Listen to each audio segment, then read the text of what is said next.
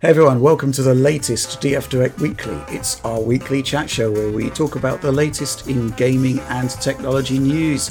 Uh, quick roll call here John Linneman. Rich, how's it going? Uh, I guess it was supposed to be Tom this week, but Tom is not here, so we're back together. and of course, Alex Battaglia. The third part of the triumvirate, still high quality, I'd say. Hi, hi everyone. Okay, well, let's move on to the first topic for discussion this week. Okay, so um, it was CitizenCon 2021. This is where essentially uh, Cloud Imperium Games share all of their news uh, about Star Citizen.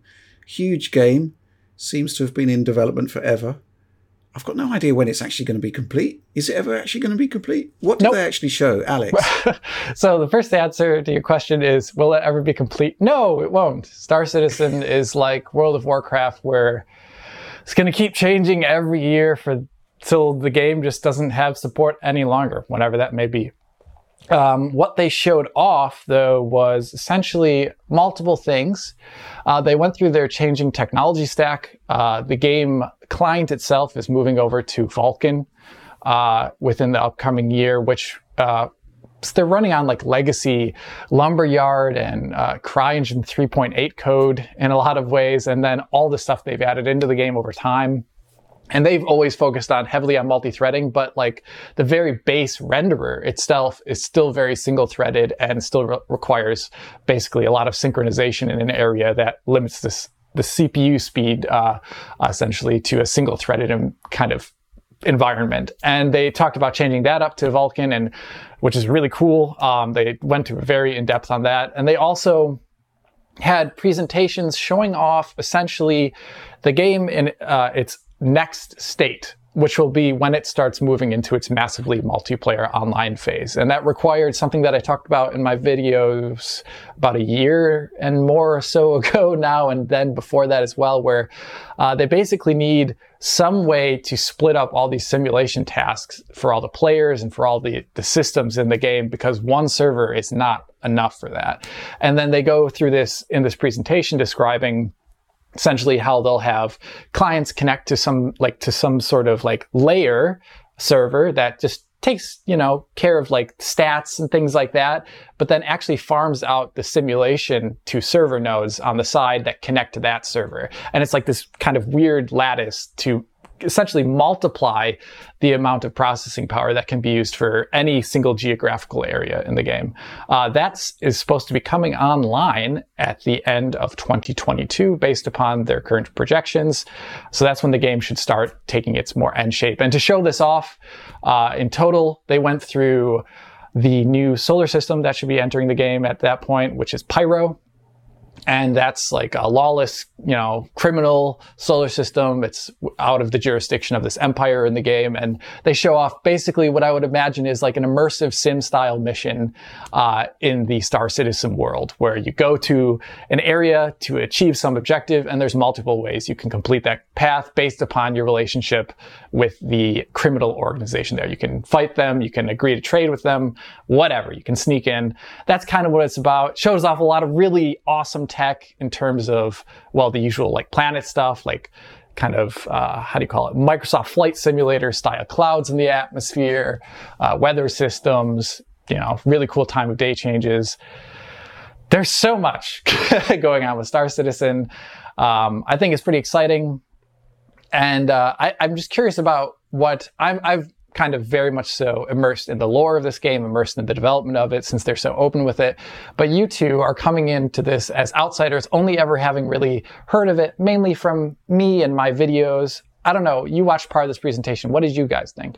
Yeah, so I I've kind of followed this off and on. I have another friend of mine uh, who's really into this as well, and it's you guys talk so excitedly about this in a way that's kind of infectious, um, but it's fascinating. And I did watch a bunch of this presentation, and the first thing that sticks out to me beyond anything else is, you know, it has been in development for a long time, but I'm actually th- really fascinated and kind of encouraged by what they're able to do because there really is no other game being developed right now that has this kind of development cycle where essentially they're like okay infinite dev time effectively and just the desire to push PC hardware in unique and interesting ways. Nobody else is doing this. And while it hasn't always gone smoothly and it has it's taking a long time, I think the results are really fascinating and we're finally starting to see the fruits of that. And I feel like with this presentation in particular, um, I haven't really kept up with it since your last video actually. Uh, but I actually saw a lot of interesting gameplay concepts and it really got me thinking about not just the technology behind it, which is amazing, but also like the core design and what they're trying to do here. Because, you know, fundamentally, I don't like MMO games, uh, and it comes down to the fact that most of them are essentially it's all about filling meters, uh, checking boxes. You're going around getting loot. You're repeating things over and over again, and it's all about just like building out this like stat sheet and just as far as my experience has been, I don't think that they're really really interesting. They're basically Skinner boxes in my mm-hmm. estimation. There. The thing about yeah. Star Citizen though is that it does seem to be bringing a lot of concepts that I really do enjoy, like the immersive sim stuff. But it's the fact, and you said this earlier, Alex, is that it's a, a physicalized game, right? It's not just about these big menus. Uh, it essentially requires players to actually role play uh, to be effective. And it's not just about, say, like, there's no like raid loops where you're just like, well, I'm just going to run this raid over and over again with these people and get things. You know, it's not that kind of experience. They're really trying to make something profoundly different that's, to me, almost harkens back to the original promise of what an MMO could be. Like when we started talking about this in the late 90s, there was a lot of wonder about it, but then it all just kind of got gamified in a way that some people love. And I'm not knocking it. I, I understand the appeal there. It's just not for me. Uh, and the best taste I ever got of it was I did actually play PlanetSide a lot back in the day. And I always got this feeling that there was something there that was really interesting. Uh, but it was never fully realized and there was a lot of limitations. This feels like it's taking that idea and like running in like the craziest directions you could imagine. Um, and I still don't know how it's all going to turn out, but what I saw there, uh, just that mission alone, the fact that that's in there in that way, and just knowing what what I've learned about the overall structure of everything, it's appealing. I have to say. Well, looking at the uh, the demonstration they did of that specific mission, where they went through in three different ways, um, essentially it looked like you were trying to acquire some kind of artifacts. The first run through was basically to um, trade for it as you would normally. The second run through was basically to uh, uh, Deal it. just attack them and take it. you ended up getting shot out of the sky on escape. And then the third way through, which was probably the most interesting, was the stealth route, where you wait until night. Everybody's kind of packed up and gone to sleep, and then it was just kind of like classic stealth gameplay, right? But in that area, we actually saw just how much density there was in that particular level design and um, it was i think you mentioned alex it was like an immersive sim but it was sort of classic deus ex style infiltration. Um, and it looks quite phenomenal. But um, there's sort of things about it which I'm, I'm kind of curious about uh, on a sort of logistical level which is first of all this is really dense content. Can they actually hold this up for an entire game? That's my first question. Second question is um, there seems to be a lot of stuff that um, typically is done automatically for you. So, you know, for example, in that first run where you acquire the artifacts, typically in a space game, you'd probably stay in your spaceship in order, you'd navigate some menus, and you'd have the artifacts, and that would be it. So, I guess my question is are they actually overcomplicating things. You know, the, the basic jobs. I mean, you know, basic trading in Elite, for example, going all the way back to the 80s, it was essentially a menu based thing. Whereas with this, it looks as though you actually have to do some of the heavy lifting.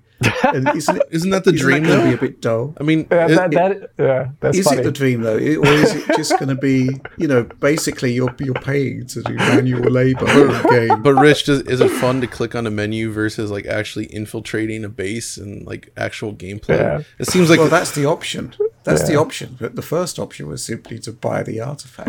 Right? and the fact yeah, that that is I, an option is interesting, right? Because uh, it adds ch- player choice but, there. Okay, but can it be held up for the for the whole game? And yeah. if you, you know you just want to do some basic trading and you're in a hurry, you know. Okay, so I'd actually say um, the base gameplay loop of Star Citizen uh, is a little bit not about just getting things done in a hurry. So it is a bit anti, like UI driven, uh, you know, drag and drop, uh, you know, worrying about stats kind of stuff that John was talking about because with 3.15 that just came out, um, it's physicalized inventory. So that thing that you have to pick up, that artifact there, you have to actually have it on your person. You have to bring it in your ship.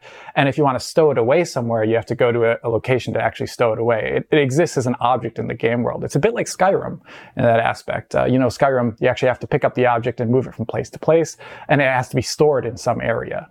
Um, so in that aspect, it is very it is not meant, I think the base gameplay loop in the game is meant for the hardcore player. And yes, maybe it requires manual labor, um, but I guess it's meant for people who like that kind of thing. People who play like farming simulator games or, or space, you know, Euro Truck Simulator. What about the question of density then? This is going to be a huge game with, you know, and this is like a mission that you can see that months, if not years of development time has gone into, into building it up. Can they actually do this for an entire game? I think that's going to be like a 10 year plan, honestly, uh, based upon the density of everything you see here. The way they build out the game is not like your No Man's uh, Sky or any procedural gen game. It's they build like archetypes of gameplay missions and even dedicated gameplay missions with like very interesting um, like dialogue and uh, set pieces and things like that. Uh, and they do it over like the the span of an entire solar system, and that takes a lot of time. And what they've been trying to do over the last couple of years is making a way so that it's instead of it being completely driven by designers, it's driven by the game economy and things like that. And that's stuff that when it comes into fruition at the end, it will mean that this game uh, probably will be have a much slower, I would say, development time than your typical game in terms of like how many missions they can generate. It's not going to be it's not going to be like I don't know how you how you describe it. It's not going to be some like procedural gen thing. It will be actually very dedicated, and you'll be waiting, kind of like Destiny, I'd imagine, on like a new mission loop to come out or something like that, uh, based upon what I've seen so far of the development. Because it is, like you said, Rich, it's going for very uh, tightly designed scenarios, and not so much so. Oh, you have a million things to do uh, that are kind of uninteresting. Rather, it's trying to give you something smaller Ubisoft. scoped and interesting. Yeah, it's, it's trying to avoid, you know, the open world bloat while being a huge open world game, which is, um, I think that's commendable. Uh, I also think, like you said, though, it brings up huge questions of why promise 100 star systems when, uh, you know, they are currently into the second star system in terms of getting design out there. Um, yeah, like it's obviously never going to reach that 100 uh, in my lifetime unless they come up with some amazing way to proceduralize these things in a, in a beautiful way. So I think that the, the skepticism is completely healthy, but just watching when I watch that presentation and I think like, oh man, I'm so tired of just navigating UIs the entire time. I actually do like seeing conversation in a game and things like that. Uh, those are all things that really appeal to me as a gamer. And I, have played enough EVE Online in my life to know I'm, I don't want to do that old stuff anymore. Uh, and I want to try something new. So that's why it got me excited. The, the thing that's interesting to me is that a different game, but I'm a little bit reminded of something like Death Stranding, where it's a game that tried to solve some fundamental issues with like a certain type of game, where they essentially looked at, okay, what's boring about an open world game? Uh, the big problem is going from waypoint to waypoint that's what you know. You you played Far Cry Six, Alex. You're just basically yes. walking from one place to the other, and what happens between there usually isn't very interesting. Whereas Death Stranding actually tried to put real gameplay in that and made you think about you know actually navigating the terrain, how much stuff you're carrying. You know, there's a lot of interesting concepts there that if you look at it from the perspective of well, isn't that tedious? Uh, you know, you start to wonder, but by unstreamlining this stuff uh, you start to find joy in just ex- exploration again and you know just actually being in the world. And i think that's kind of what i gather they're trying to do here with star citizen is solve some of these issues. Uh, it's just like you say alex the the task of doing it at the scale they're trying to do it at that level of quality is so high that it's not something that could be done like a normal game in terms of development. So I think that's why it is what it is. in terms of tech, uh, the one last thing I want to talk about is that in that part of that presentation where they described how they are implementing Vulkan, uh, which was fascinating in its own right. If you want to ever learn about what it means to use a low end or low um, low level API in a game, uh, that presentation is very enlightening. Uh, so if you just want to learn about that, but at the end of it, they go through uh, features that they're going to be ticking off uh, after Vulkan's in in this upcoming year. They mentioned variable rate shading was the first one they're going to go in, FSR and DLSS. So if you want to have the game run better, that's always nice, as well as bindless assets or textures, which is another feature brought in uh, by you know level uh, APIs like DX12 and Vulkan. But then after that, um, they immediately said, but we want to do ray tracing. And the three effects that they mentioned that they want to have in the game are GI, reflections, and shadows. So if the game comes out with those things eventually, that'll be very cool. I'll definitely check it out. But in the meantime, the next time I think I'm going to cover the game on the channel is when Vulkan goes in, just to show like what it does for the CPU performance in the game, because that's very interesting. And then eventually when uh, this server merging and meshing uh, comes online in its first iteration, I'll check it out then. And well, watch the channel. How much is playable right now, Alex, by the way, like in co-op? 3.15 is all of Stanton's system and all the missions in there. So uh, I don't know. I'm kind of wondering, you know, there could be a fun video where I, I almost want to go on a tour with you. Uh, jump into the game knowing very little about how it plays and just like record our experience of bumbling through Star Citizen while you guide oh me around God. like an idiot. I, I, would love that. that could uh, be a fun thing we would get trashed probably by like pro players, which I like, but let's do it. We'll do we'll do it sometime, John. P- people let us know if you want to see me uh, bumbling around in Star Citizen with Alex because that, that could be a fun one. I do remember Alex. Actually, I think it was almost two years to the day that you said the next Star Citizen video you were going to do would be when they implement Vulkan. Yeah, right. Yeah, and, here, and here we are, two years later.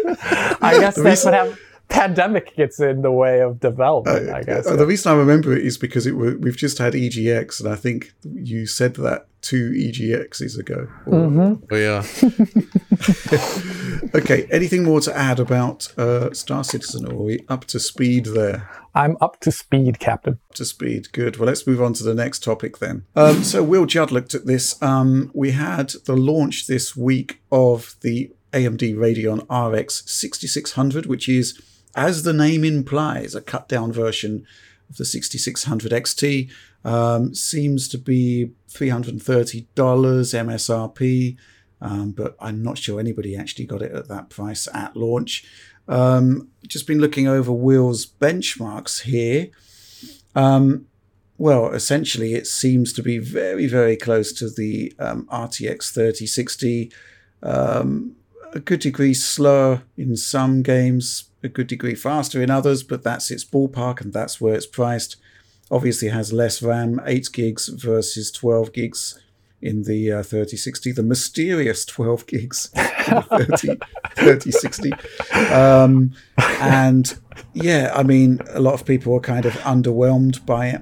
I think the problem is that the lower you go in the stack, the more value you want to see, right? And you're not seeing the value here really. Um, there's no game changing uh, adjustment to the status quo. It's it's a 3060 level card available for 3060 level money. The difference being ray tracing performance looks to be really disappointing as you would expect. Um, bearing in mind that the 6600 XT wasn't so great. Um, it scales according to the rest of the uh, of the lineup, as you would imagine. Um, FSR is available now. Um, I guess the question there is, I mean, here's the thing: they're still talking about this, similar to the way Nvidia talks about this as a 1080p card. AMD is talking about, sorry, similar to the way Nvidia talks about the 3060 as a 1080p card. AMD is talking about this uh, 6600 in the same way, but really, you can hit CPU limits at 1080p very easily. This is, to my mind, another one of those 1440p cards um, but it doesn't quite have the the range of features um, or good enough performance or memory to really warrant a kind of um, proper face off against the 3060. So, kind of like a lot of shrugged soldier, um, shoulders on this one. Alex, what do you think? Um, I've been decrying the value in this space, not just because of the chip shortage and semiconductor issues, uh, but just in general, even at MSRP. Uh, I find the 3060 okay. Still should be cheaper, in my opinion, and not with 12 gigs of RAM.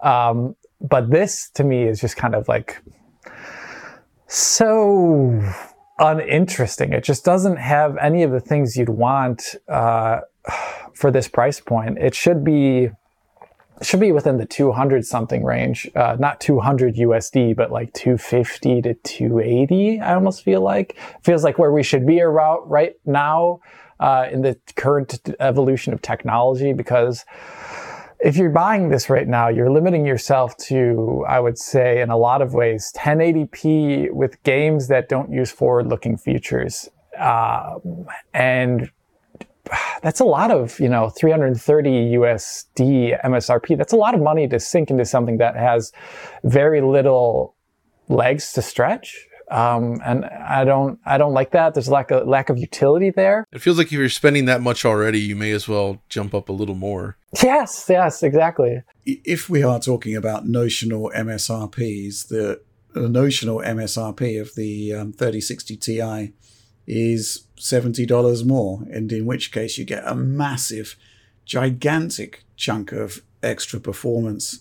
Um, so, you know, let's look at Death Stranding, which is an AMD uh, favoring, um, I mean, it's 30%, 28% of extra performance um, for, for that extra $70, and obviously far superior ray tracing on top of that. I just don't see the value on these lower end cards. The 3060, hmm, okay. I mean, it's a difficult one to, to, ju- to justify, really. I mean, we really do need to see some lower end cards that are actually targeting 1080p. I think it's pretty much only games like Flight Simulator and um, uh, Cyberpunk 2077 that actually really put this class of hardware through its paces at 1080p.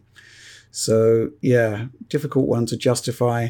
Um, it's just not really exciting. I guess that's why I, we didn't do a main video on it. Uh, similar with the the 6600 XT, really, it's um, you know it's it's kind of like unexciting downward scaling with less value. All of the value wins this generation have been at the higher end, um, assuming that you could get them. You know, that's that's been the problem.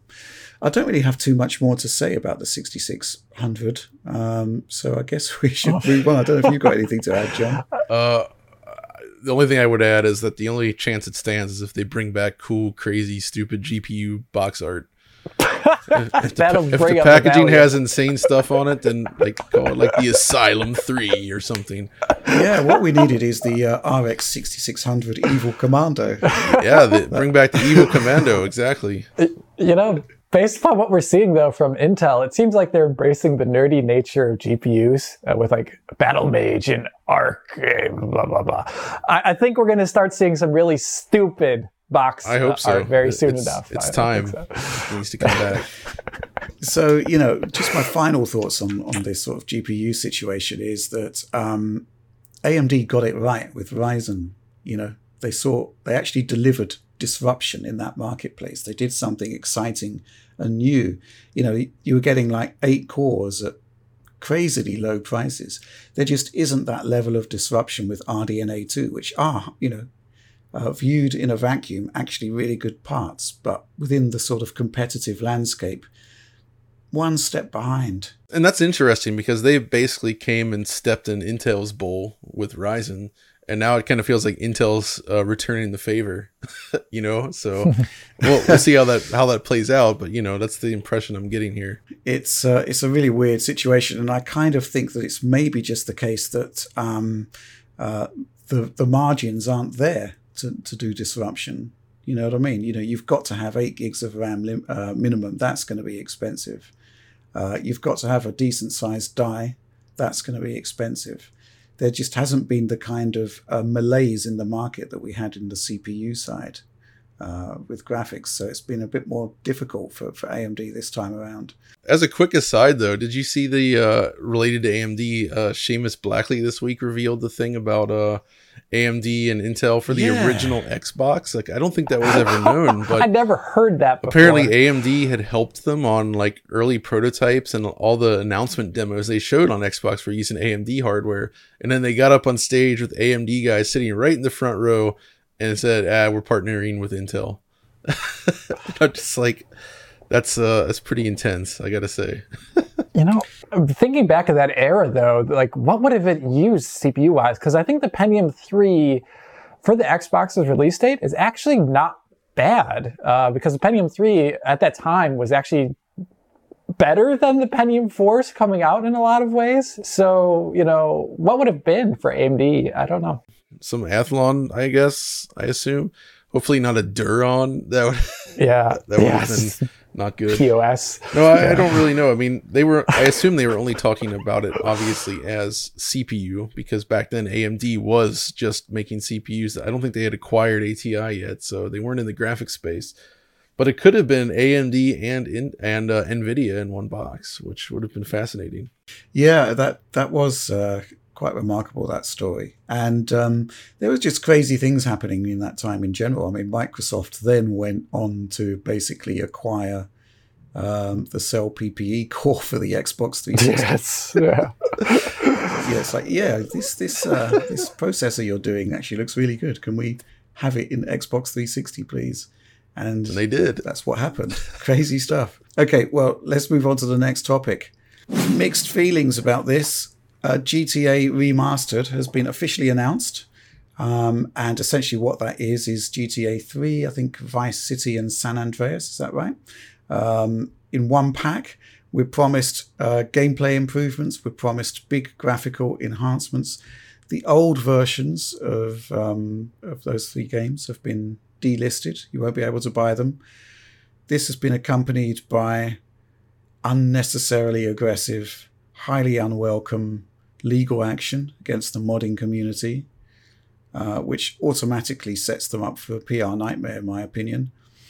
Uh, John, thoughts? Uh, I mean, we've talked about this a little bit earlier, but I think all of us are kind of staunchly against this, and I feel like they're essentially um, attacking the community that has supported them for so many years.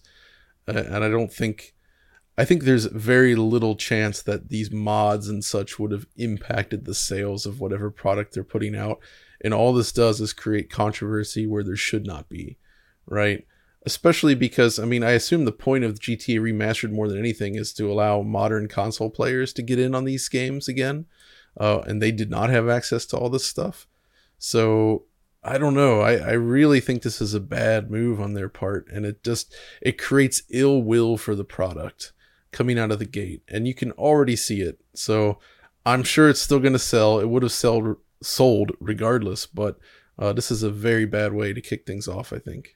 Uh, I think just to stress that we will look at these games when they're released entirely objectively, and but it's just it's just the surrounding um, uh, sort of aggression against the existing communities out there that is wholly objectionable, and it's it's going to sort of come back and bite them in the bottom. I suggest it's really not impressive at all um, because it kind of suggests that Rockstar may be slightly worried about these mods being better than their official version. That's the kind of underlying current that you you get from from this kind of wholly aggressive behavior. It kind of feels like I'd imagine they're setting us up for essentially the original games running, you know, with like higher frame rates and resolutions. But I, I mean, I, I it it doesn't seem like we can expect massive visual overhauls necessarily, which would have been interesting, but quite an expensive endeavor, I'd imagine. So I mean, and just having these like that in that form is still appealing. Uh, so there is something there for sure, but we'll have to wait and see on that, I guess. So they're removing the old versions from Steam, but I'm curious as to whether the console versions on like the Xbox marketplace are going to go as well. Do we know that? I don't know about that right now. Oh, isn't top aren't those head. just like those awful Android conversions? Um, yes, uh, I think on the PlayStation side of things, they actually had the PS2 games running under emulation. at those weird resolutions? Yeah. I would get rid of those anyway, just because they're bad versions of those games. Uh, Well, to be honest, I, I I think the general idea though behind removing the, these is because they don't want to have mind share. Um, how do you say it, competition for their release? Uh, if the reviews are negative, then people will be buying this old version. I mean, it's all money to them. It's a little strange that they want to get rid of it. it's like, oh no, we don't like this new product, so let's buy your old product. It's like, buy your old one. Yeah. okay. You're still getting the money. Uh, that's, I don't understand it from that perspective. I also don't understand it from the preservation perspective at all, where I, I don't understand when games are delisted unless they have some sort of contractual obligation to stop selling things because they're using music from Linkin Park after five years or something like that. I don't know. You know, like that kind of thing. That's stupid. That's stupid that that happens, but it happens. Uh, but in this case, it's just very arbitrary. And, you know, at some point in time, almost like the George Lucas, you know, uh, you know, re-releases of Star Wars, it becomes really hard to actually find quality versions of the original material. It's not like a book you can reprint off of Google Scholar or something like that. they're out This there now, like- though. By the way, Alex, they're really good. Oh, really? Just saying. Are they like th- are like 35 millimeter prints Yeah, that were yeah, 4K'd up? yeah. Oh, okay. I gotta see that. I gotta see that. Uh, I still haven't seen that. I've seen only like the the re demastering efforts, uh, essentially uh, from years ago. It's the same attitude, right? And it sucks, which is to say that, uh, hey, we've got this new version of the game you used to love. Uh, you, you don't need the old version anymore. So we're actually going to remove choice uh, and not let you play the original versions. Uh, in my mind, if the new versions are great and fantastic, they should be able to stand up on their own merits, right? So why you'd want to to to basically remove the old game, annihilate the community, threaten legal action, um, which is questionable, to say the least. I like that. Annihilate. Annihilate them. It, it's just um, basically it it sets a really bad tone for this project when really could be something really impressive. We just don't know yet. Um, no trailers of anything have been released yet, so I guess we just have to wait and see. Right, well, let's move on to our next topic um, Metroid Dread. So, obviously, we reviewed this, we reviewed this on Switch OLED. And uh, aside from some momentary performance drops, it seems to be a pretty clean bill of health. Um, I think John did something like five hours worth of uh, performance capture, and we showed like you know what happened when it wasn't 60 frames per second, and it was the exception rather than the rule. However, we're getting reports now, um, a lot of reports, that there are performance dips in the game, but we can't replicate them. John, tell us more. Yeah, so I've been talking to some folks on Twitter as well as you know uh, supporters and such, and we've been kind of comparing notes and no- noticing some very strange things. I think the one that's probably easiest to look at is right here. Uh, this one fellow on Twitter, he uh, shared a video that he captured with me, or he filmed a video of his Switch running in portable mode, an original Switch. Uh, in the very first room of the game, just running back and forth, the frame rate was dropping like crazy, right? And then I did the same on the OLED Switch. I also tested on my regular 2017 model with the cartridge and can't replicate that at all. And I've been through that area multiple times. Uh, and of course, you know, you're seeing varying rep- varying reports throughout.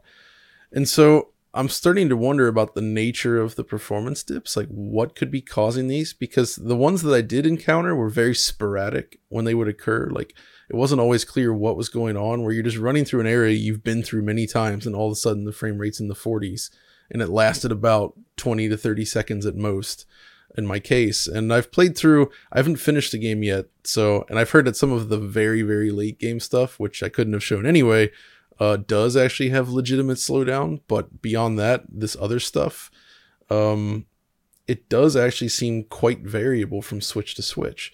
And the same goes with loading times where I've looked around and you know my loading time experience on the Switch OLED every, sc- ev it takes about 15 to 20 seconds at absolute most uh, on timing between areas where some users are seeing like double that. And that's very strange. So we've been talking about that and I'm wondering there could be several things. I mean, beyond there could be thermal throttling happening. There could be the differences in the memory because the original older switches, there was a change made to the memory for the Mariko switch, I believe, Rich. Is that right? And then that persists obviously in the OLED switch. Um, it could be. I've also gathered that some evidence that it's related to sleep mode for some people, where somebody was running the game, they were getting performance issues, and then close the game, restart it, go back in, and it's just completely gone, uh, and it's fine. So it seems like there's this wide mix of different little things with performance related to this combination of all these different factors that basically means that some people are having a less good time than others. And it's not something we've really ever seen often where where you would see an, an actual difference between one console and another. And I mean, what do you think about this in terms of what could theoretically be causing this? We're sort of operating on the principle that a console is a fixed platform and that every one of them is the same, right? So, what you then have to do is to isolate areas where there are differences. So, number one, we know that uh, I think there's reduced latency on the uh, Mariko uh, switches, which includes the OLED model. That's one potential avenue for investigation. Uh, the other thing, I mean, you're talking about loading times. Um, the one thing that you that isn't constant is the storage medium. Um, so that's another vector that we should look at to see what the issue is. Now, the problem comes when, if we go back once again to the, the guy on Twitter who filmed his screen, as far as we're aware, he was using an original switch, but um, it always did that. Even if you did a hard reset, that's what he said. It yeah, always, yeah, it always produced this issue, and it's kind of curious because when you see what's happening there, you lose performance when uh, the main character moves into the light, and you get the performance back when the character moves out of the light, which kind of suggests a GPU issue, right? But we can't replicate it on, and it's not that much of an issue. it's not as if we're talking about a massive amount of particles cropping up on screen or whatever. So this really is a mystery.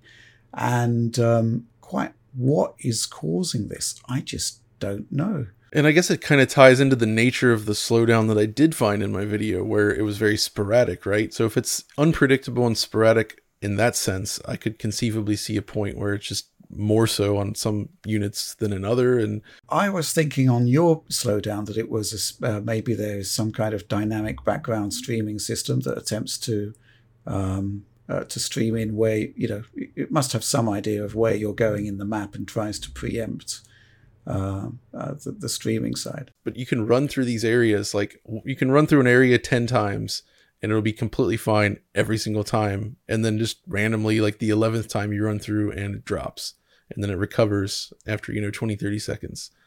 Uh, and it doesn't matter which direction you come from, what you're doing, that just happens and it's it's very very unusual for a console game to drop in that way since there's so much theoreticals that we could say that based upon hardware and uh, uh, user experiences and all these things it could just be software instability that crops up over a greater testing range uh, maybe you didn't see it in your playthrough because you just happen to have that small percentage of time that where it doesn't happen as often but other people as the testing range blows up with so many more users, then it starts to crop up more. And this could just be something that they just need to patch out of the game. Garbage collection popping up. I don't know. When I did my testing for the frame rate analysis, I mean, we did it in two sessions, and each time the game was started up fresh, so no uh, sleep mode was used. And I'm wondering if that factors in as well. I mean, the one piece of video evidence we have suggests that all of this is an issue. right? That's the Yeah. problem. Yeah. Yeah. So you're right. It's all theoretical still. It's just it's weird to see this kind of thing happening and seeing people complain about it in this way. It is kind of weird. I kind of wish we had some sort of methodology for getting to the bottom of it, but what can you do? You need to have basically like 50 switches in front of you. Yeah, exactly. A bunch of switches. And that's not our job. That's that's someone else's job, Yeah. by the way. yeah, well, exactly.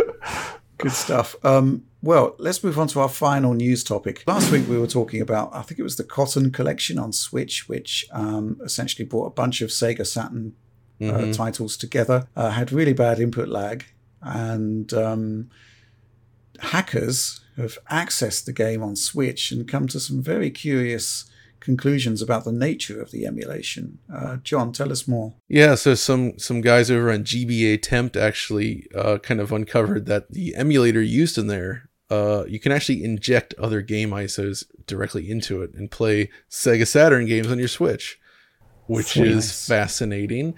Apparently, uh, from what I understand here, it's their emulation technology. They call it the Zebra engine, and that's you know basically their emulation technology. But um, the emulator itself seems to be, from what they're saying, again, we can't confirm this directly. It's just from what the fi- people have found that it seems to be based on a variant of SSF, which is a closed source emulator from like two decades ago. I think this was even the one that Sega officially uh, supported at some point and allowed Saturn games to be playable on the PC. There's even like a picture of Yuji Naka sitting at a desk in front of a PC holding a Saturn pad or something, playing NiGHTS on there. Uh, so that it's something that's been around a long time, and it's a pretty good emulator. It's just really weird that it uh, supports this. Um, but unfortunately, you know, even if you were to get into this, it still has the input lag issues that I mentioned last time. So, you know, every game suffers from that problem. But the fact that people are digging into it now and starting to explore around it does actually give me hope that someone might actually crack that nut and figure out how to actually improve this. You know what I mean? Like there is so it does feel hopeful that at the end when these guys are done with it, we may have like essentially a, a nice Saturn emulator that's possibly improved uh, that you could just use on a hacked Switch, basically. So I don't know. It's it's cool. I, I think it's neat to see, and it's um it's kind of unexpected to see this come out of that project. Finding out that it's essentially an emulator that exists already in the semi-public domain uh, to a certain degree is always a little disappointing to me to see that a commercial project just picked up something. Uh, I mean, not that it reeks of laziness or anything like that, but it seems like oh, they're just they're just kind of selling you the rights to the game again that they happen to have. Um, I, I would have maybe liked to have then seen instead of that a a more bespoke. Uh, instead of just using the emulator, one that actually is like tailoring the game uh, to the platform by redoing the code natively, uh, and it would get gotten rid of this issue as a result, probably as well with the input latency. I'd imagine. To be fair, though, Alex, I think the problem here is that there's no other way to do this than emulation or completely rebuilding from scratch since none of the source would exist for these games right so like nothing's left so they couldn't just port it uh, this is a big problem with a lot of the old developers back then uh, i will i do want to at least to be fair to them uh, the actual uh, city connection guys put out an, a note saying that they have confirmed that their games do have an input lag problem and they are investigating it and have expressed the desire or the plan to update the title to improve the latency. So, um, at the very least, they seem to have come out and acknowledged it. So that's also a good first step to getting these fixed. Well, let's move on to some DF content discussion. I'm a bit late to the party with this one, but we are going to be uh, rolling out with some Forza Horizon 5 coverage um, shortly and some pretty amazing stuff we hope to have lined up uh, for a bit further on down the road. Now, John, you took an early look at the uh, press build for Forza Horizon 5, which is essentially the first hour of the game. What are your first impressions? Yeah, we kind of came into that late since we were like, wait, we have access to this? And uh, we, we got it and jumped in and I installed it. And um, so I am a big fan of the series, of course. And the thing I want to say first is that Playground Games, they are truly uh, among the best in the industry when it comes to executing a perfect introduction to a game. They understand everything about what draws somebody into a game. It's this use of of music, of interesting scenario, of just like putting the content out there in a way that's so like impactful. Like it's actually like it moved me playing through the intro of this game, right? Like I I'm no joke. Like it's just you almost just feel like these emotions washing over you as as you start to play the game. And just the way to do it is so wonderful. And it's just this introduction to to Mexico. You know, they start by just showing all the landscapes, and then you see them loading cars into a plane, this big cargo plane. You're like, wait, are they going to drop them out?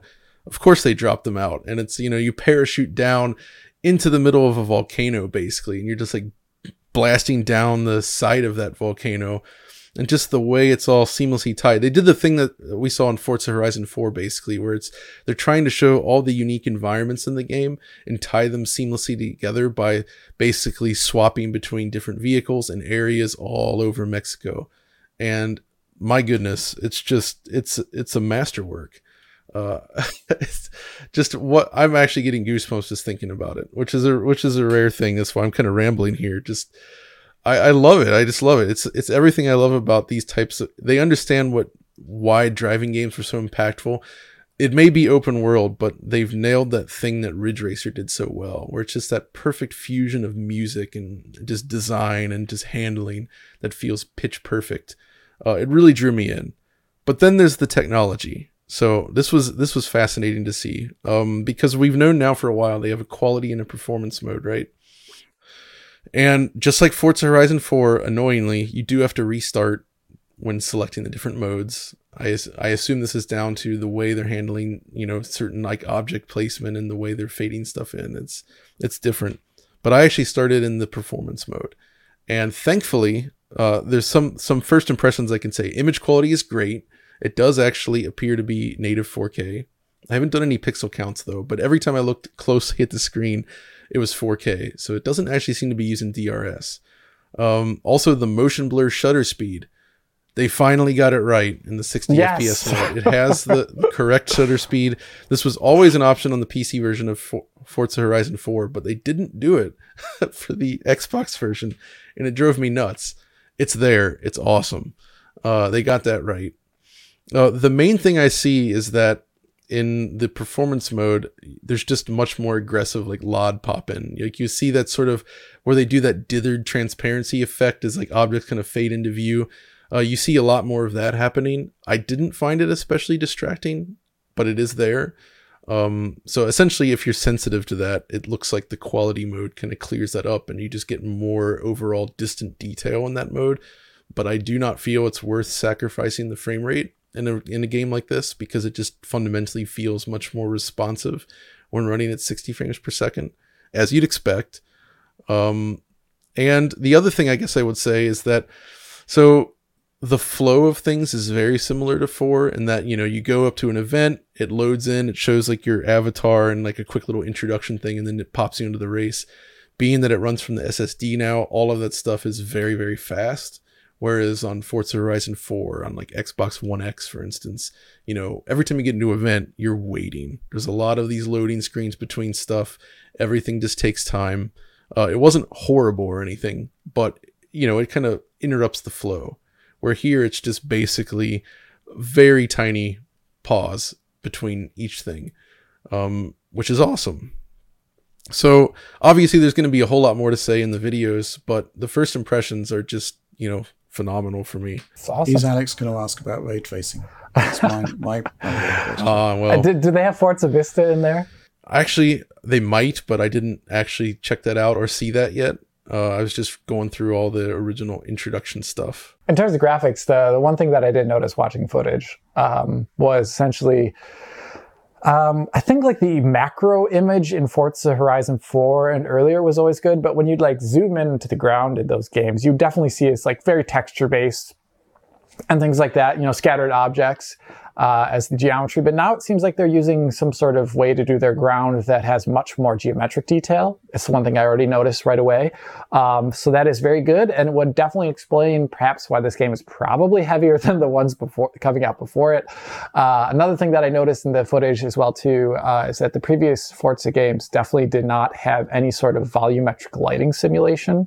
Uh, it was you know just like clear skies and then like distant, then like you know like distant atmospherics, uh, but nothing like up close to the camera. And when you're going through like, the jungle canopies there, you can actually see like shafts of light. But also, Alex, they have the sandstorm that was shown off in the trailers. During one of the intro sequences, you actually see that wall of sand approaching you and drive into it. And it's a gorgeous volumetric effect going through there. It fills the whole area in a very convincing manner. and we're going to have much more on Forza Horizon 5 soon, but uh, certainly the first impressions are stunning.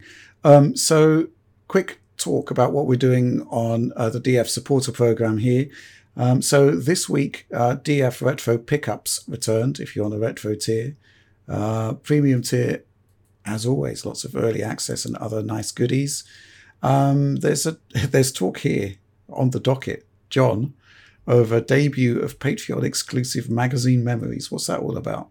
Yeah, so this was something Audie came up with, um, where the idea is essentially going through old magazines, and it's it's a fun idea, and it's something we wanted to do for the patrons. We're essentially revisiting classic magazines. The twist this time uh, is that we want to get you involved, Richard, going through some of the old Mean Machines magazines and uh, Oh, Sega no. Saturn magazines, essentially magazines that you actually worked on, and uh, see see if we Okay. can jog your your little- your memory there. Well, that would be interesting to actually see if I can remember anything. because I just, you know, it is like a different person wrote uh, a lot of the stuff that I apparently wrote. And in some cases, I know that was the case, which for various reasons that we'll talk about during the content, I guess.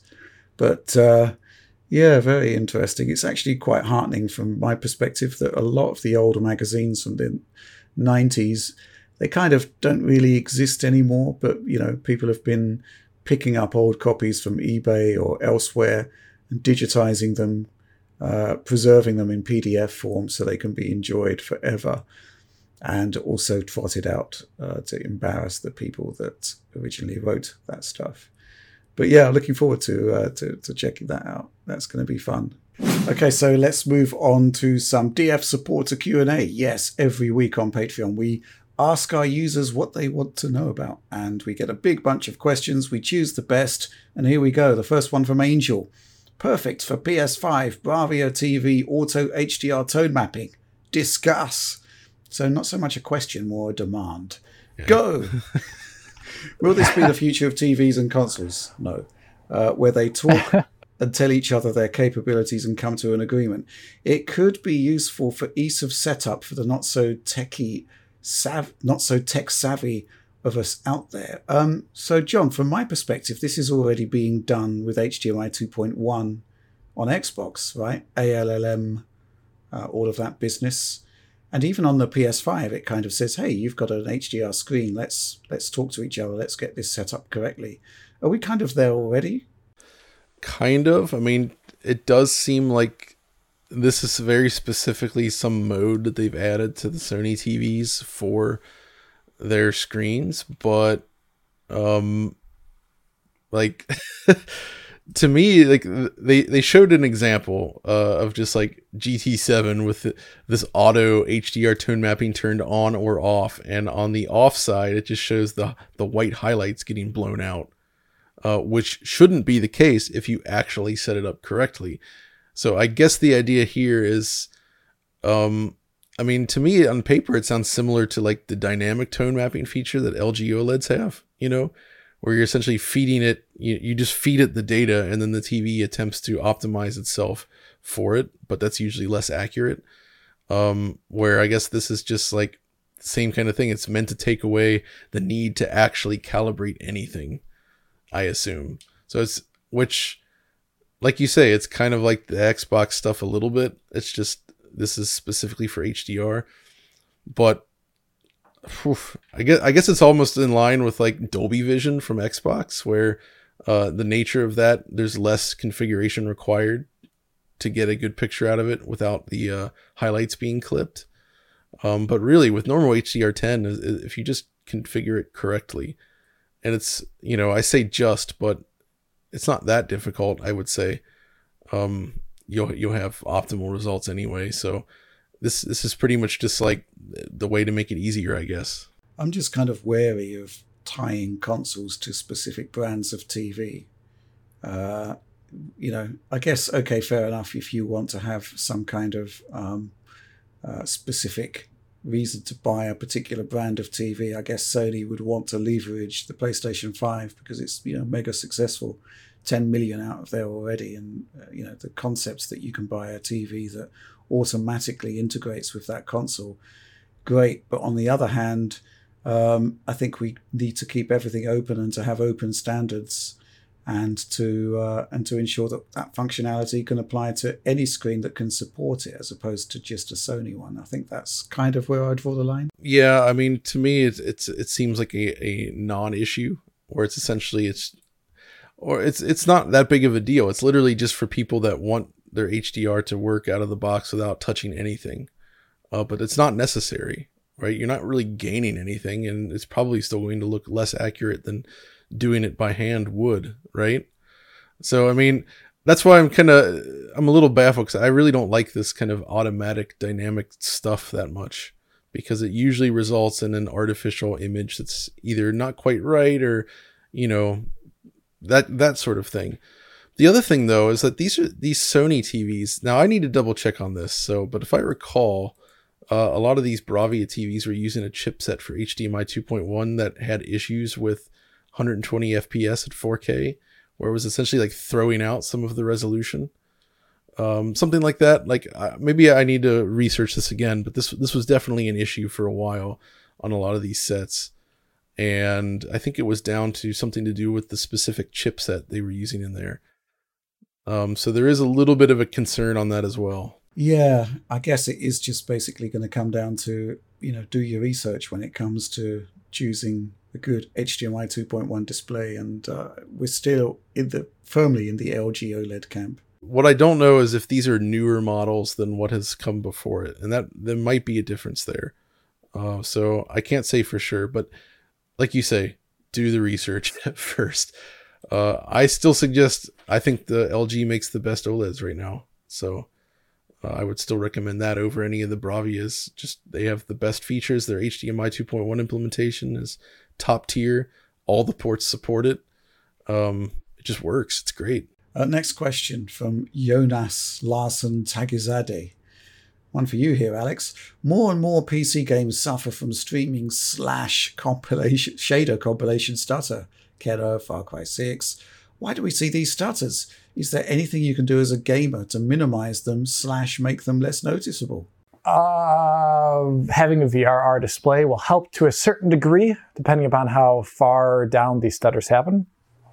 Another thing is there are technically out there uh, for UE4 games, there are system config tweaks you can make that may help them out. While making the Kena video, I actually did get in contact with developers that uh, work on Unreal Engine 4 games and asked them about what they do and why this is such an issue. Uh, apparently, the reason why it happens so often in Unreal Engine 4 games is because there's very little um, transparency in Unreal Engine 4 documentation about shader compilation or object destruction stutter. So, like, generating and streaming an object into the world actually doesn't cause stutter usually in UE4, but it's like the object being removed from the pool of memory that does it. And well, that's the way it is. Uh, this is the way the engine works, unfortunately. We actually saw that happening for the exact same reason in Returnal as well, too. Uh, so the, the, engine is an issue. Uh, technically, yes, like I was saying, Unreal Engine 4, you can add some things into the system config file, and you can read about those on the PC Gaming Wiki if you're ever interested in that. I think most of those are placebo. I tried them all out. Um, uh, yeah, so honestly, the thing we need to push for, I think engine providers need to be better at allowing smaller developers to get a, an understanding of uh, uh, performance health and not just raw frame rate. And also pushing that in documentation. UE4 doesn't do a good job of it, according to what I've heard from developers working on UE4. Uh, other engines have had this issue for an eternity, Unity, for example. Godot just recently added in a thing to prevent this issue from occurring. I don't know. It's uh, it's an unfortunate thing, and I think it's uh, we as user are powerless against uh, what developers can actually do, which is you know profiling their game and making sure it doesn't happen powerless. in the first place. Powerless. We're powerless. the tide. Yeah. Well, you know, the classic example is, of course, uh, Batman Arkham Knight, where there were all manner of different sort of fixes that appeared, and um, yeah, essentially, uh, somebody that works on the game just said that those fixes just don't do anything, and it's just systemic problems they had doing the port. Uh, although I understand that there is actually some progress being made on an actual patch by the community to, to actually uh, resolve that long-standing one. Um, yeah, interesting stuff. But uh, again, it does seem to be down to the sort of modding community to step in when the developers don't, which is which is not ideal. But what can you do? Uh, let's move on to the next one. It's another one for you, Alex. What's going on? It's from Docs. Alex, could you do a quick recap on the state of Deathloop? They have released three patches to fix the stutter, with the third being in the beta branch before official rollout. If they haven't managed to fix it by now, does that look bad for the chances? I assume the chances of it being fixed. Also, any rumblings, rumblings about Ubisoft fixing Far Cry 6, running at 90 FPS plus uh, with VRR and still seeing stutter. It's nearly as obnoxious as playing at 30 FPS. uh, I like this. I like this question. Oh, uh, okay, so I guess the first part is, uh, yeah. Um, what was the first part? what was the, the first, first part? part? was about Deathloop and whether oh, it's Deathloop, been fixed. Deathloop, yes. Okay, so 60 and 120 FPS currently in Deathloop for mouse feel is completely normalized uh, from my testing. The uh, 90 or above 60 FPS range, or I guess I would say above 120 FPS range, because I think the game supports up to 144 uh, from my testing when I did it like on a 1080p test, uh, or at least it says it does that in the menu. Uh, oof. Uh, that, the last time I tested that, that still was actually not proper uh, in a complete way. Yes, that does diminish my hope. Um, the only thing is, like, I can only report on this so many times in an official capacity. I have so much other work to do, and you know, uh, I don't want to always constantly keep loading up games afterwards to, to, to check if they're always working better. Um, I do do it on my own time uh, when I do do that. So I think from the community standpoint, uh, what needs to be done is that there needs to be fo- Steam forum posts or Reddit posts for their official page that explain what is happening still. And don't use words like it's stuttering. Say the mouse is broken still at anything that is not 60 or 120 FPS. Keep posting about that if it's not working. And that's all. That's my recommendation there. I think the problem there is that we're assuming that people can actually identify what the issue is. Right? Yeah, I know, right? That's that's That that's is hard. the problem. But uh, let's talk about the second part of, of Docs's question. The rumblings, Alex. Tell us about the rumblings. Okay, so the rumblings are I have nothing official from Ubisoft about this. So I actually going to say currently don't expect anything because uh, it's it did it in Far Cry 5, did it in Far Cry 4. The the thing that changed over time was hardware being able to prevent this from happening just by being stupidly fast. Uh, usually, uh, in comparison to what the game really should arguably need. The one thing that might change, though, over time, is the uh, what's going on with VRAM utilization in the game. Where I've had uh, Kaldaien talking about the game uh, to me uh, online about how it's not properly utilizing VRAM is one thing. He's measuring it himself internally, and he's been like duping the game to think it has more VRAM utilization and all these things. It's and he's come up with some interesting things. Also, the Far Cry modding community, uh, which I made a post about on Twitter, has uh, discovered some weird behavior with the MIPS in the game. So MIPS are uh, you have your original super high res 4K texture, let's say 4096 by 4096, and the MIPS are the versions of that texture that degrade it uh, uh, geometrically or whatever uh, downward always. So like 4096 to 2048 to 512, whatever. Um, and they found out when the game uses the HD texture pack, uh, it just kind of loads up for some reason. Always this like the nth chain MIP, like the really low, re- lowest one it can possibly do. And if you rename these textures, if you rename these textures, it'll actually load up the highest resolution one that's not good. Um, uh, so that could be an issue. Uh, I've seen it. So I, I, didn't report on my in my video because I just kind of ran out of time in the end to get it out in time. But this texture issue doesn't just happen with the HD texture pack.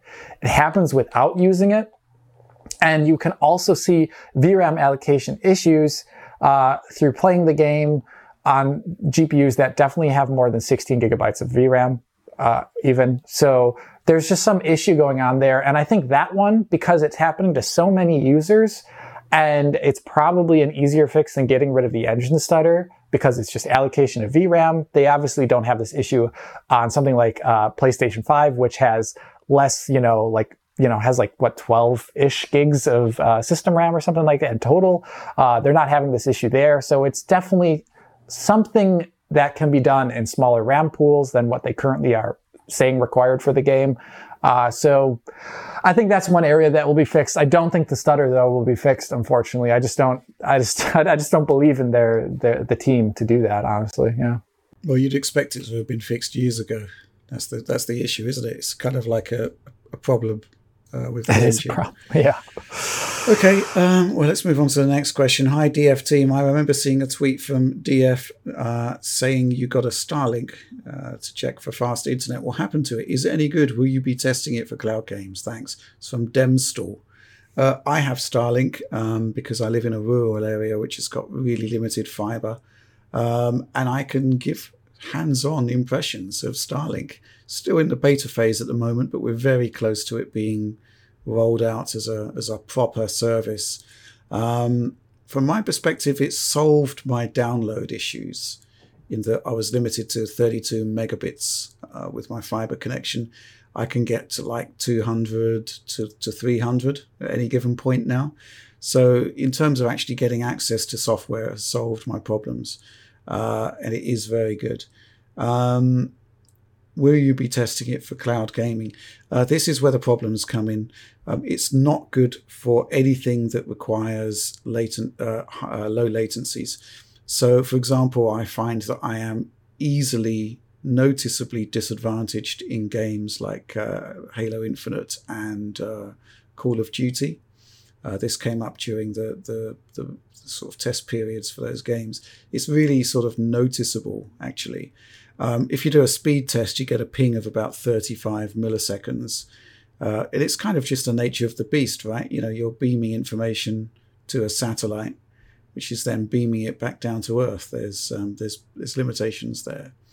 Um, cloud gaming, I just had really bad experiences with both xCloud and Stadia. It's not really good for that. It's just picture breakup and no real consistency to the experience or the latency. So I, other people swear by it. They say it's fine, but for me, it just doesn't work. But um, it basically has solved the issue of me being able to access stuff a lot quicker, and um, that's that's been great for me. But I wouldn't be recommending it over a good fixed link uh, uh, internet connection. You know, like a fiber optic connection that's actually got a decent amount of bandwidth to it.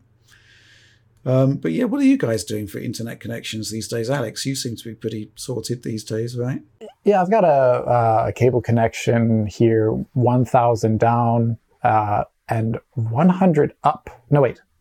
Is it? Uh, it's like 60 up. Sorry. So it's it's very it's it's you know you know they do that usual disparity for consumer connections. Uh, I do uh, downloading on Steam using that Star Citizen launcher. Um, I think also as well on, um, you know, uh, what was it like uh, Origin and things like that. I do get like 100 megabytes per second plus download, like 115, 120. It's pretty like insane. Hard drive speeds. yeah, it is. And it, so like I download a game and it's usually like 10, 15 minutes for like larger modern games. It's pretty amazing.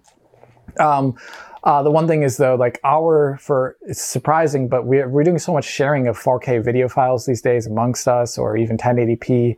It still is technically a bottleneck uh, for uploads. It's not, you know, it's amazing. It's better than what I've ever had in the past, but I would still love to have something where I would easily cut in half my download speed uh, because I find it already in excess of what I require for work, uh, and act- happily double my uh, upload speed just to make things like getting videos out there, sharing files with you guys. All that would be so much better if it was faster. Yeah, that's the other thing about Starlink upload. Um, speed test says it's about 20 megabits, but you know, basically when you're actually doing a transfer, it can be as low as eight uh, for like FTPs and stuff. So it's it's not great for upload either. Um, John, what sort of internet connection are you? Mine's not great. I'm limited to 100 down, 50 up. Okay, well, so still it's just pretty good. it's opinion. okay. It's just down to the fact that again, um, not in the even though I can actually see Frankfurt from my house, uh, we're far enough away that there's just not better options out here. And this is kind of a real problem in Germany. I found is like the cities are all fine, but like as soon as you get out away from them, the internet speeds just drop off dramatically. Okay, well, let's move on to the next question from Juan Casanovas. Uh, great name, great hello, name, my God. Hello, beautiful people. Uh, is he being ironic? I don't know. I'd, I'd like to know if it's possible that since console hardware can reach 40 Hz on our 120 Hz panel in games like Ratchet and Clank Rift Apart with RT enabled, uh, would it be possible for uh, manufacturers tap into compatible 50 hertz panels to get there, even if there's some hiccups for people who can't get VRR, though it's not on the PS5, or 120 hertz displays. It may be a smoother experience than just 30. So this is kind of like interesting, right, John? Because I think pretty much every HD panel does actually support 50 hertz. So I you could, so, in, yeah. you could, in theory, have a 50 frames per second target. I think you've done this on PC, right? Yeah, yeah we've done it on tons. PC, and it's it's it works. It's basically you know at the time I called it the poor man's G Sync, which is that you know G Sync kind of worked great for me between fifty to sixty frames per second, right? But if you just lock to fifty, you save a huge amount of of GPU time. You know, it's basically like what three and a half milliseconds per frame, which is quite substantial, and you get a really beautifully smooth, consistent experience and you know, basically every HDTV 50 hertz should be built into the spec. So it is possible, but at the same time, um, it's it, it would require the consoles to explicitly support it. And it seems that they're wedded to 60 hertz and 120 hertz. In which case, when you you know when you've got your divisible frame rates, 40 hertz, 40 frames per second, uh, you know, 120 hertz panel seems like the more logical choice. You got anything to add to that? Uh, that just made me think about how if you have a European PlayStation 3, it outputs 60 hertz when selecting any of the HD modes, but if you connect it via analog and use, uh, well, via analog and not an HD resolution, it goes to 50 hertz, and I can't find any way to change that. And it's just kind of like so anybody that was playing on that system just got stuck with 50 hertz if you weren't using an HD screen. Uh, but it's not really desirable in that case. I'll tell you that much. Oh God, I would love to see what the frame time graph looks like there. Like on a 30 FPS designed game, does it go down to 25? It would just run, at 25. 25 FPS, and the frame times would be fine. It would, okay, the good. game just probably runs slow. yeah, it, I, guess, I guess I'd have to check, but it, it, it kind of varies. Jerky, right? It would look jerky frames for per sure. second locked isn't isn't great. But I do remember, I think I've said this before, that um, I did that with Far Cry 2 on PS3, and it basically removed most of, or if not all of the tearing. because so that, you know, the, you the tearing was where you were uh, basically, it couldn't lock to 30, so it would tear beneath. But as the frame rate target dropped to 25, it's okay, this isn't too bad. Seems to be working now.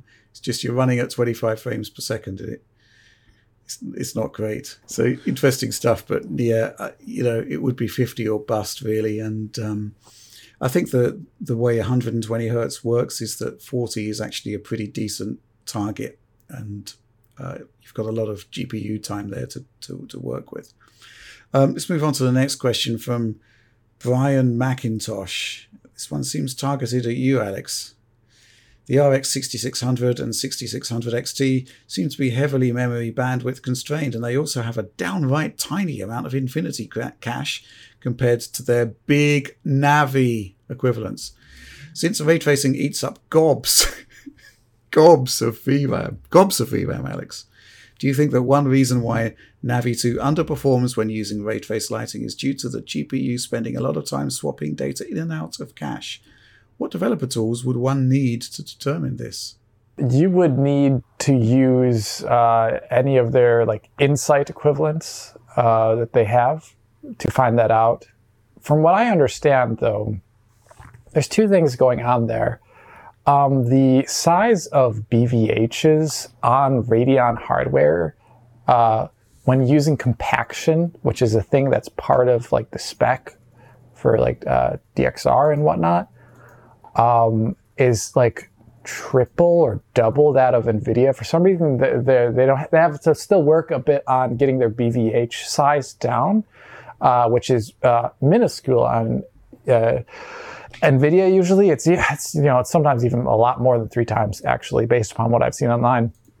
So in that case, if it's trying to fit this BVH in there and going back and forth uh, between it, it won't fit in most Infinity caches actually. So that would be a slowdown for sure. Um, but uh, the the reason why it's slower on RDNA uh, two is because uh, NVIDIA, like, well, there's a lot of reasons. there's, you know, architecturally, these are very different GPUs.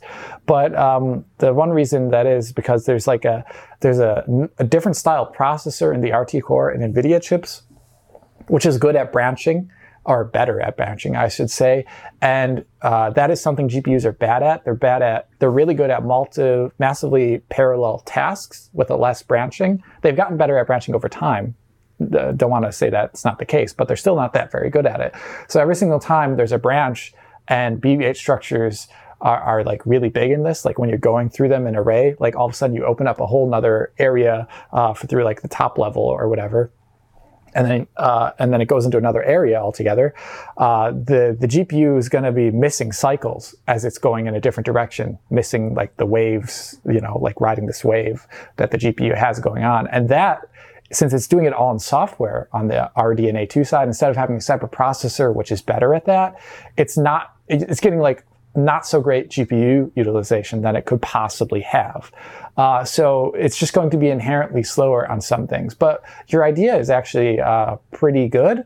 Uh, that would be fun thing to test. And I imagine over time, if the AMD driver side of things gets better at this BVH uh, compaction, that it, that they could see some speed ups, maybe. Yeah. But Alex, is gobs of VRAM the answer? gobs of it?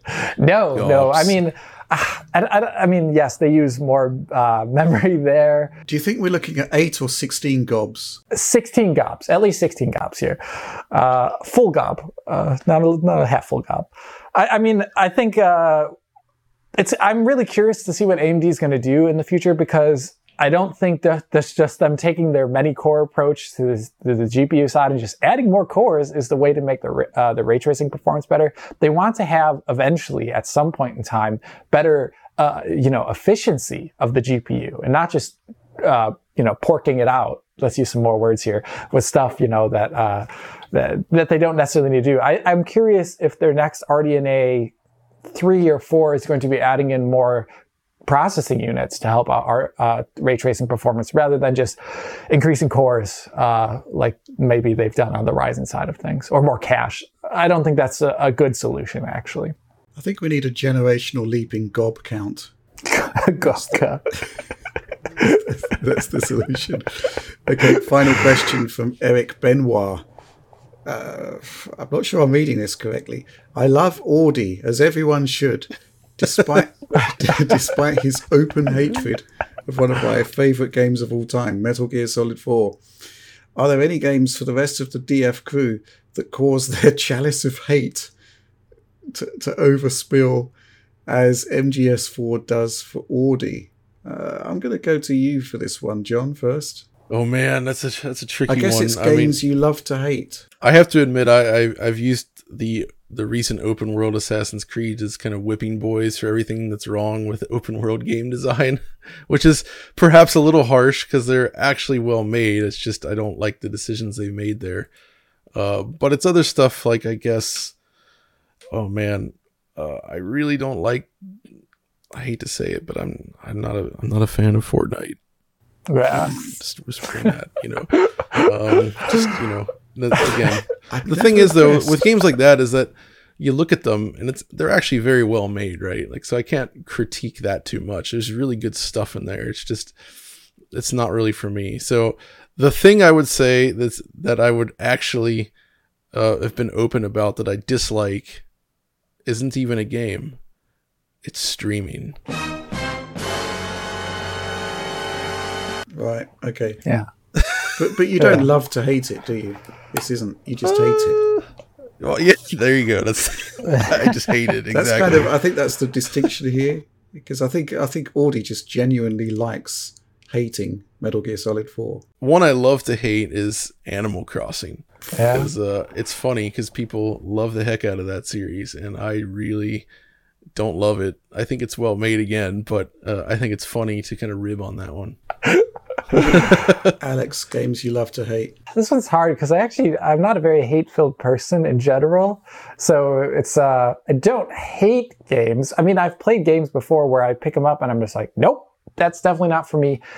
I guess there's one thing I dislike is uh, gaming trends. So there was a trend at like the end of the Xbox 360 PS3 generation to like overly tutorialize games and overly like lean so heavily on film as like the main like uh, design implementation. So you saw tons of stupid as heck um, QuickTime events. I mean, un- you know, uh, Resident Evil 4 was very interesting with its QuickTime events when it came out, but then you know there's such a proliferation of that. So a lot of games from that time period where you just like play them and it's just like cutscene, uh, overly scripted set piece, quick time event, uh, respawning enemy corridor. Like there's just tons of games from that era which all have you know like they just use all these tropes and they abuse them to heck. Where I where people talk about them being some of their favorite games from that time period, I just go like, wow, this is not my game design at all.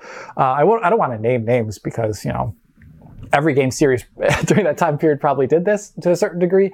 But uh, you know, I just don't like that design at all. I tend to like games that offer a little bit more uh, freeform choice for the user and uh, I don't know uh, something else. So stuff from like the late PS3, Xbox 360 to like the beginning of like the Xbox One and PlayStation 4 gen. I just I think it aged rather poorly in a lot of ways. So I don't hate it though. I just don't. I wouldn't ever play it. Uh, well, I don't really know where to begin with this one because um, it's a bit like asking Emperor Palpatine if he loves to hate anything. He just hates everything. He just hates it all. And, um, from my perspective, uh, titles that sort of just spring to mind. Uh, again, MGS4, I don't have any time for it really. I just can't be bothered with it. Final Fantasy VII, a lot of people seem to really like that one. I dis- I dislike games where I have to, uh, where I'm forced to watch more than I'm actually playing. That seemed to be uh, one of Wait, the that's not true. Final Fantasy VII. Well, it is to begin with, and it just put me off. Uh, And okay. um, what start. else? Um, games. Uh, this is. I mean, if we're talking about general trends, I mean, Crysis Three is one of my favorite games, right? But it has one thing that I just despise: uns- an unskippable cutscene at the beginning. Unskippable cutscenes. I just can't be doing with it. And uh, I've just been looking at obviously Crysis Three for the Crysis Three, um, the Crysis trilogy remastered and uh, I've looked at Crysis 3 on seven consoles. So I've had to go through that unskippable cutscene seven times. There's a game that that plagues to the point of making it unplayable years later, and that's Max Payne 3. Uh, if anyone actually wants to play Max Payne 3 now, you have to sit through so many cutscenes you've seen before, uh, and there's no way to skip them, as far as I know. And that, of course, it has like Rock uh, Star Club attached to it, so it's also a, pain in the ass to even get running these days. Yeah, another one is uh, Criterion's Black, which is like this glorious action game, but it's got this really convoluted plot uh, that is presented with a series of um, uh, cutscenes that you can't skip past. So you've got this glorious arcade action game, uh, but then you've got to see, it's, it's literally you've got to sit through an interrogation because it's it's like a debriefing slash interrogation, and you've you've got to sit through it, which I find quite amusing. Richard, tell me you you don't love to hate Bug for the Sega Saturn. Um, again, Bug. you know, it's it's it's like it's like asking Palpatine if he loves to hate the Jedi. He just Yeah. hates them. How do you feel about writing Bug with the correct exclamation point after the title Bug? Um, yeah, you know, Bug! Any game that tells me how it needs to be written is an instant fail, in my opinion. You know, for example, Rage being all capitals. You know, Oh yeah. Oh, why it doesn't stand for anything? Why why does it have to be all capitals? There's there's one thing that actually bothers me about games sometimes is inconsistent usage of semicolons or uh, subtitles of games. So usually before I'm writing down it, like making a video, I always Google the name and look how they specifically write it out, and it surprises you. Uh, the inconsistency, like in the Metro series, it's very inconsistent. It's also, I think I want to say all the Far Cry games have a very inconsistent subtitling for their their expansion packs. It's like, oh, just write things out as it's spoken, please. Yeah, well, I was looking at Call of Duty Black Ops. Actually, it's um, Black Ops Cold War. Call of Duty registration mark colon Black Ops dash Cold War. And uh, Oh my yeah, God. it just pretty much sums it up really. Uh, any more sort of love to hate tropes in video games or games in general that we want to bring up here, or you know, I'm kind of if you want to be consumed with hatred, now- now's the time to get it out in the open. I reckon. Uh, I would also probably say games that default when you go into an open world to having like question marks everywhere across a mini map or on the map itself. Um, it just absolutely destroys the uh, m- the feeling of entering a new and foreign place because it's like you know that's where the high that's where the content is. It's it's I think it's much more enjoyable to randomly stumble on content by default and then maybe if you're a person that doesn't like it then to turn on the question marks. Actually, I have just had a bit of a, a revelation here. Uh, I love to hate any game I play on Xbox that Alex has played before me on the same account. Oh yeah. Every because, time. because you just time. ruin the camera controls on every single game. and, uh, it's like, Alex! No! I, I noticed uh, I was watching uh, some footage John recorded for me recently, and as he sent it to me, I, look him at him starting the game up, and then immediately going into the menu and changing it from inverted to normal default. I, I Yeah, laughed to be- so to be- hard when I saw that. to be clear here, for anybody that hasn't uh, watched DF Direct before, Alex always has inverted y-axis analog controls, and every it gets me every single time. You know, you log into the same account. It's that footage I sent to you, Alex. Uh, I think that you probably see me like look up or down first all the Yes. way, and then pause, go to the menu, turn that off, and then play. So yeah, I love to hate any game that Alex has played before me on the same Xbox account. I think that's that's a good call. Yeah. Okay, I think that's kind of it. That's it. That's everything we've got for you this week. Uh, please do like, subscribe, share if you enjoyed the content. Bell ringing for notionally instant uh, notifications. DF supporter program. Ask questions. Ask the probing questions that matter. And uh, we'll answer them on the show. Uh, join our Discord community, which is getting bigger and better every single day. And uh, yeah, just generally, uh, thanks for watching and supporting Digital Foundry. Okay, right. Uh, I need to take a quick toilet break. Please.